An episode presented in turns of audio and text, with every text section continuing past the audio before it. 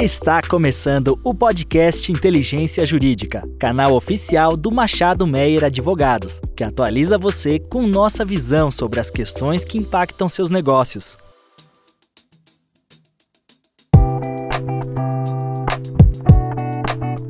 Olá a todos, eu sou a Giovana de Almeida Silva, advogada aqui do Machado Meyer, e hoje eu tenho o prazer de bater um papo aqui com o nosso sócio Thomaz Kastrup, da prática de Bancário, Seguros e Financeiro. Oi, Thomaz, você gostaria de se apresentar? Obrigado pela apresentação, Giovana. Como você falou, eu sou sócio aqui da área, que é uma área grande, né? Uma área de bancário, de seguros, resseguros, previdência, saúde e serviços financeiros, né? São indústrias que, apesar de terem natureza diferentes, todas são integradas. Então, eu tenho aqui o prazer de falar hoje sobre esse tema que me é muito caro, que você vai fazer uma breve apresentação e vamos destrinchar aí alguns mistérios que muita gente diz que assombra eles quando eles leem as suas respectivas apólices D&O. Não tem mistério nenhum. Aí a gente vai fazer aqui a solução desse enigma.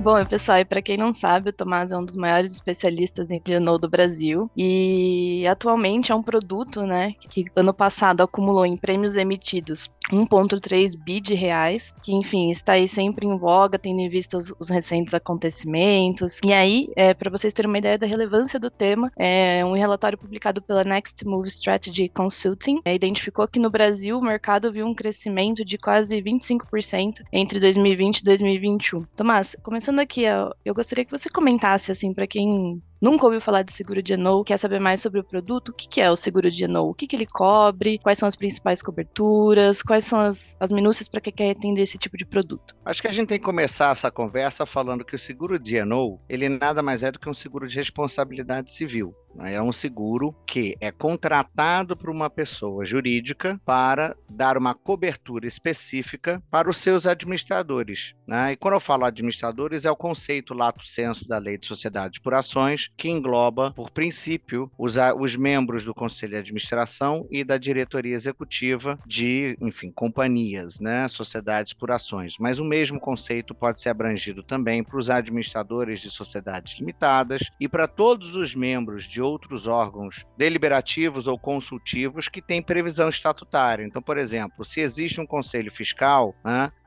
os membros do conselho fiscal, eles, por default, e pela própria definição de segurado das apólices de seguro D&O, eles têm uma cobertura. Se tem um órgão consultivo que basicamente opera estatutariamente, né, como um buffer entre o conselho de administração e a própria diretoria executiva, desde que tenha uma previsão estatutária, em tese, todos os seus membros também estariam cobertos. E nada impede, Giovana, apesar de muita gente fazer esse misconception do tipo de seguro que a gente está falando aqui, nada impede que pessoas específicas, né, dentro de uma governança de uma companhia também sejam nomeadas no âmbito de uma apólice como tendo a cobertura, sendo considerados segurados, prefeito daquela apólice, mesmo não estando automaticamente dentro da definição de segurado. Então você ainda pode nomear determinadas pessoas na apólice em acréscimo àqueles que já estão automaticamente incluídos. Importante dizer que esse tipo de apólice, ele cobre os membros da administração passada, incumbente e futuro, né? Ele não se aplica apenas aos incumbentes, ele pega os ex-administradores também e qualquer pessoa que venha se tornar um administrador da companhia que está contratando esse tipo de seguro, eles também vão estar abrangidos pela cobertura dada por esse tipo de apólice. O D&O, ele vem do Directors and Officers, tá? Então é por isso que no mercado se deu esse nome para o seguro de responsabilidade civil de administradores, conselheiros e diretores. É um nome muito grande, então nada mais prático do que a gente dar algum tipo de abreviação para esse tipo de cobertura, tá? Então, o mercado chama isso como D&O, mas tem várias outras acepções. Eu acho que é bacana a gente falar que se ater ao seguro D&O, que está na moda mesmo, como você mesmo colocou, Giovana, por conta aí de todos esses acontecimentos que já surgiram, né? Estamos em março e já surgiram desde o início do ano para cá. Então, olhando aqui, isso foi meio que um panorama geral sobre quem é segurado. Mas eu acho que, pegando o gancho da sua pergunta, é o que esse seguro ele efetivamente confere em termos de cobertura. Existem 3 coberturas importantes dentro da cobertura que a gente chama de básica. A primeira cobertura, que é importante, é a cobertura de custos de defesa. Custos de defesa nada mais é, em bom português, do que o pagamento das despesas que um administrador ou uma administradora podem ter por conta de algum tipo de reclamação movida por terceiros contra ele na condição ou por um ato que ele tenha praticado como administrador daquela determinada companhia. Importante sempre frisar que os atos que são objeto da reclamação de terceiro têm que ser atos praticados pelos administradores, que são segurados, na condição de administrador da companhia. Não podem ser atos praticados em qualquer outra qualidade, tá? Então, quando um terceiro move uma ação contra um administrador porque ele tomou uma decisão de negócio, contestando essa decisão e também pleiteando perdas e danos, essa é a situação que é o gatilho para o administrador ele se valer da cobertura do seguro de D&O para cobrir os honorários advocatícios que ele eventualmente tenha que arcar para se defender no âmbito de um processo administrativo, judicial ou arbitral, tá? Essa é a cobertura que mais é procurada quando a gente fala de D&O, mas ela é só um dos 3 grandes componentes da cobertura básica do D&O. Então essa é a primeira, custos de defesa. Segunda é a cobertura também por acordos, né, entre as partes de um litígio, desde que nesse acordo não se admita que você praticou um crime ou um ilícito civil ou um ato doloso, desde que não haja uma confissão, uma admissão de culpa, tá? E você feche esse acordo sempre mantendo a seguradora avisada e desde que ela esteja de acordo com esse tipo de acordo que você venha fazer com a contraparte desse seu litígio, você também tem cobertura sobre qualquer tipo de pagamento que venha a ser combinado com a contraparte para, enfim, por fim a essa discussão. Então, a cobertura de acordos também é uma cobertura básica e é um ponto muito importante que, de todo o D&O, tá? É óbvio que aqui, volto a falar, é importante que a seguradora participe e consinta previamente a qualquer tipo de acordo ser fechado com a outra parte de eventual demanda. Acordos esses podem ser extrajudiciais ou acordos judiciais, não faz diferença. E também esse conceito de acordo, ele abrange qualquer tipo de termo de compromisso ou termo de ajustamento de conduta que eventualmente venha a ser firmado com alguma autoridade pública, desde que, para se firmar esse acordo, não se admita ou se confesse a prática de um ato doloso ou de um crime. Então, quando, por exemplo, olhando para aqui, companhias abertas, se determinado administrador for objeto de um processo administrativo sancionador, né, movido pela CVM e ele proponha um TAC com a CVM e esse TAC ele venha a ser aceito pela CVM, né?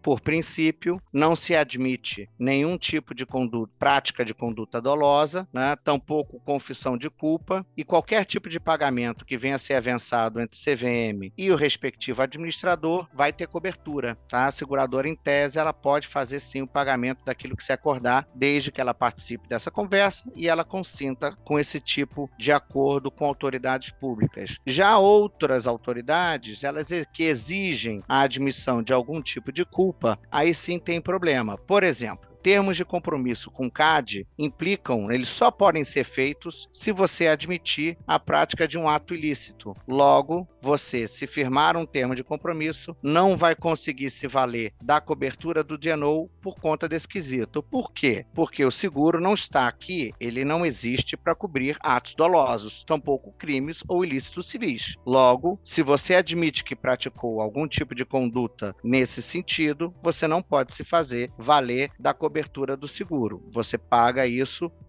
qualquer soma, né, valor pecuniário que venha a ser acordado com a autoridade pública, com seus próprios recursos, não se valendo da cobertura dada pelo D&O. Tá? E o terceiro e último ponto importante da cobertura básica dada pelo D&O é o pagamento de indenizações que um administrador venha a ser condenado a ter que pagar por força de uma decisão judicial ou uma decisão arbitral, desde que essa decisão, final e irrecorrível, não determine que o administrador agiu com dolo ou culpa grave equiparável ao dolo, tá? Porque se isso acontecer de forma, numa sentença final e recorrível, em qualquer uma dessas duas instâncias, né? O que acontece? Ele não só não vai ter cobertura do D&O para pagar eventual indenização que ele seja condenado a pagar, mas tudo aquilo que a seguradora pagou a título de adiantamento de custos de defesa, ou seja, os honorários advocatícios que foram pagos com os recursos vindo da apólice D&O, todos esses recursos vão ter que ser devolvidos à seguradora. Por quê? Porque o seguro não pode cobrir um ato doloso ou os prejuízos causados por um ato doloso ou um crime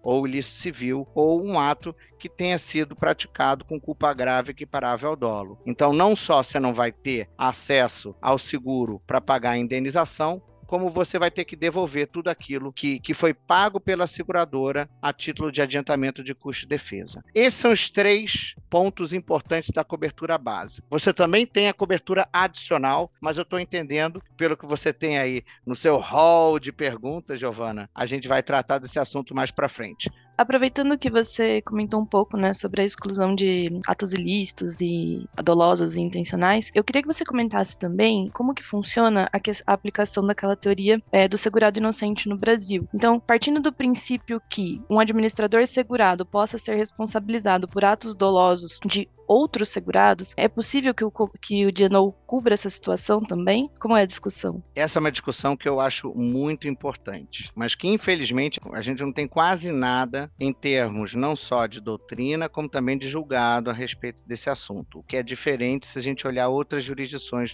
enfim, Austrália, Estados Unidos, já estão em outra situação, mas é um assunto muito importante. Por quê? Especialmente quando a gente fala de companhias abertas, né? Quando você tem algum problema, alguma reclamação movida por investidores, os investidores, eles tendem, não estou falando que isso aqui acontece toda hora, mas eles tendem a ajuizar uma ação contra a companhia e todos os membros da diretoria por algum tipo de ato que tenha sido praticado, que no entender dos investidores fez com que a cotação das ações de determinada companhia aberta tenha despencado. E eles se sentiram lesados e pleiteiam isso judicialmente para serem indenizados por conta das perdas e danos incorridos em função da queda do valor das ações que eles detêm. Isso é muito comum acontecer, especialmente lá fora. A gente já está vendo isso acontecer também aqui no Brasil. E aí eles botam todo mundo no âmbito daquilo que a gente chama de uma ação social, né? Um derivative lawsuit, que é o conceito comum lá dos Estados Unidos. Numa situação como essa, quando a gente olha para o D&O,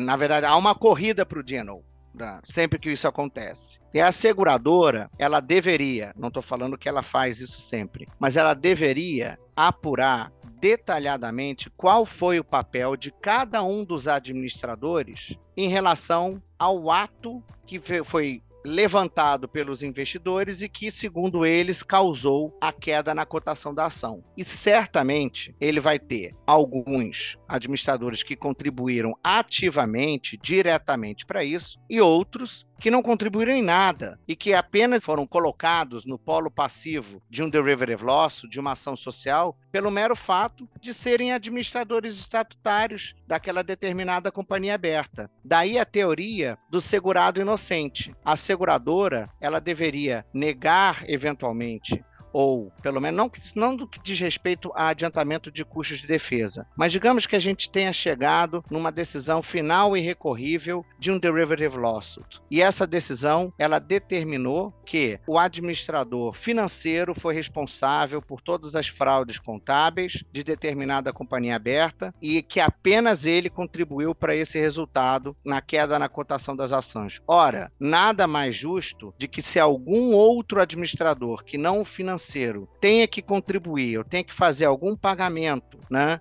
de alguma indenização, que ele seja ressarcido por isso, porque ele não contribuiu para esse resultado. O mesmo não se pode dizer do administrador financeiro, que eu estou usando aqui um exemplo hipotético, tá? Mas essa é a teoria do segurado inocente. Nem todos os administradores contribuíram para o resultado que causou a determinada prejuízo para terceiro, e esses segurados deveriam ter amplo acesso, né? Esses administradores deveriam ter amplo acesso a todas as coberturas que a apólice D&O dá, independentemente de um ou dois administradores serem condenados e por uma sentença que determina que eles agiram dolosamente. Não sei se eu fui claro aqui, Giovana, mas essa é a teoria que eu acho que é muito importante que todos tenham em mente, e que eu espero, né, que as seguradoras locais elas entendam a necessidade de se tratar cada um dos administradores de forma diferenciada, seguindo essa teoria do segurado inocente.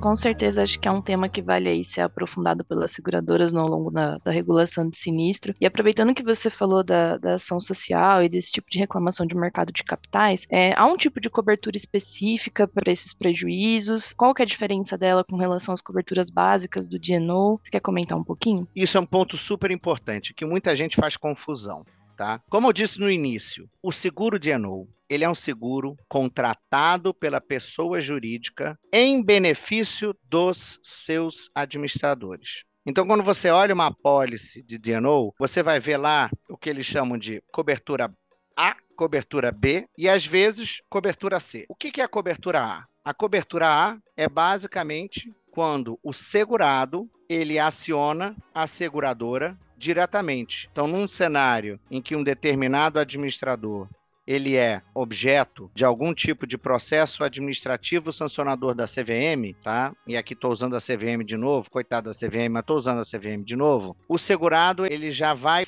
acionar a seguradora diretamente, e a seguradora, ela paga a qualquer tipo de cobertura, tá? De indenização, que é o termo apropriado aqui, para o segurado diretamente. Essa é a cobertura A, e a cobertura que todo mundo está familiarizado. A cobertura B, ela é uma nuance do que eu acabei de falar sobre a A. A cobertura B é a seguinte: ao invés do segurado ser indenizado pela seguradora, a companhia que contrata seguro, ela, por uma questão de mera liberalidade, ela pode eventualmente, porque a seguradora eventualmente demorou um pouco para fazer o pagamento dos honorários, ela pode, né, por uma questão de liberalidade mesmo, ela pode chegar lá e pagar a fatura do escritório de advocacia que defendeu o determinado administrador. Numa situação como essa, tá? Ao invés da seguradora pagar a indenização para o segurado, ela vai reembolsar a tomadora do seguro, que é o nome técnico para quem contrata esse tipo de seguro em benefício dos seus administradores. No fim das contas, o segurado, ele continua sendo o administrador. A única coisa que é diferente da cobertura A é que, nesse cenário, ao invés da indenização ela ser paga para o segurado, como a fatura do advogado dele já foi paga pela companhia, ela apenas reembolsa a companhia, tá? Mas o beneficiário sempre continua sendo o próprio segurado. Você tem também a cobertura C. A cobertura C é uma coisa que a gente vê de forma, eu não vou nem dizer que é rara, porque cada vez está mais recorrente, especialmente quando a gente fala de companhias abertas, tá? Mas ela é uma cobertura dentro da apólice de D&O, tá? Junto com a A e com a B, ela é uma cobertura para a tomadora do seguro, que é a companhia, é a pessoa jurídica que contrata esse tipo de seguro. Mas ela não é uma cobertura que vai ser usada para toda e qualquer hipótese. Ela é uma cobertura que é bem restrita e que é utilizada, na maioria das vezes, quando a tomadora ela é objeto de algum tipo de reclamação de terceiros, né, que envolva uma ação de mercado de capitais. Por isso que a gente vê com mais recorrência a cobertura C em companhias abertas, tá?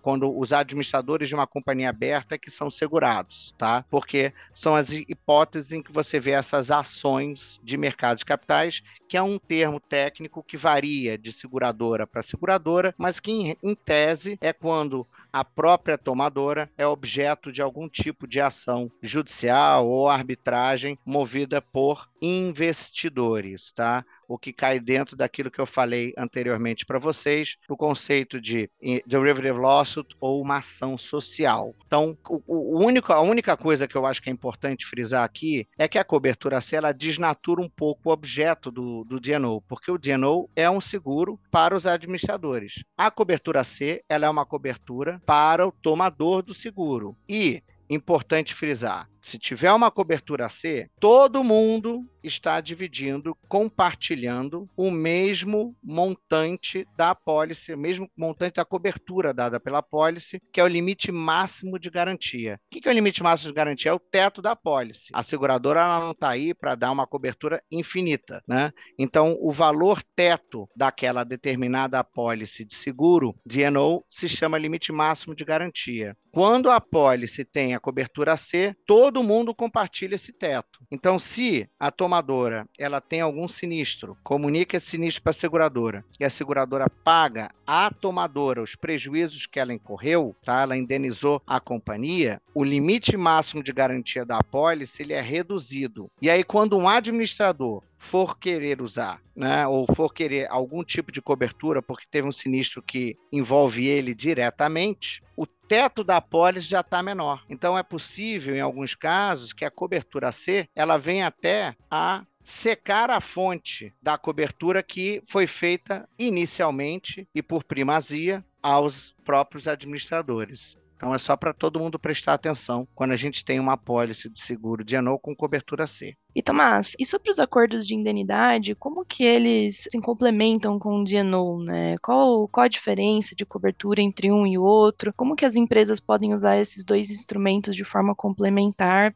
oferecer aí algum atrativo para os seus administradores, eventualmente se resguardar? Giovana, esse ponto é super importante e é uma consulta recorrente, porque antes do advento do parecer de orientação CVM 38, os contratos de indenidade, que é um documento que acompanha a companhia dá por liberalidade aos seus administradores, ele lia sempre da seguinte forma: tudo aquilo que a apólice D&O não cobrir, eu, companhia, por meio desse contrato de indenidade, vou cobrir, te mantendo indene, senhor administrador. Parece uma coisa que faz sentido, mas tem alguns problemas com isso. Problemas sérios. Por quê? Como eu expliquei mais cedo, a apólice de D&O, ela não cobre atos em que o administrador pratica atos dolosos ou crimes, ou até atos que excedem a própria competência que o estatuto lhe confere, porque se ele faz esses atos ultra vires, a princípio, ele estava agindo em violação ao estatuto social de uma companhia, que ele é o representante. Num cenário que você tem um contrato de indenidade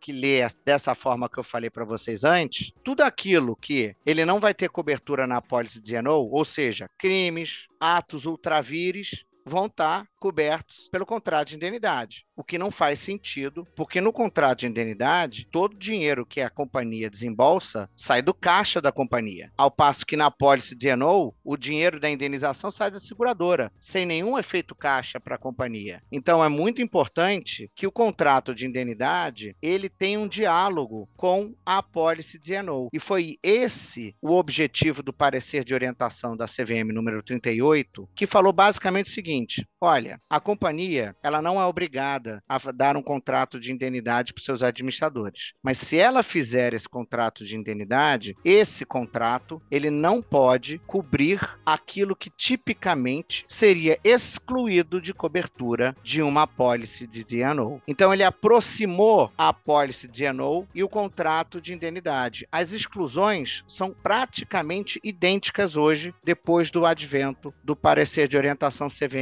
número 38, tá? Tem algumas nuances nuances importantes, especialmente, por exemplo, que a gente recomenda ter os dois documentos. Ter tanto a apólice quanto o próprio contrato de indemnidade. Mas você tem que tomar alguns cuidados. Quais cuidados? Quando tem algum sinistro, qual é o primeiro documento que precisa ser acionado? Isso é algo importante que precisa ser feito. Tá? E que precisa ser abordado no contrato de indenidade, porque você não vai fazer isso na apólice D&O. Então, o contrato de indenidade, quando conferido para os seus administradores, ele deveria, por exemplo, estabelecer esse diálogo com a apólice D&O. Tá? Respeitando as mesmas excludentes, mas tem N coisas que a gente tem para falar aqui, mas infelizmente com o tempo que nos é dado, né, Giovana, acho que a gente pode fazer uma sessão 2 desse assunto aqui, e aí eu já passo até a palavra para você dar um pouco do spoiler do que a gente tem em termos de iniciativa para a gente fazer e oferecer aqui a toda a nossa base de clientes.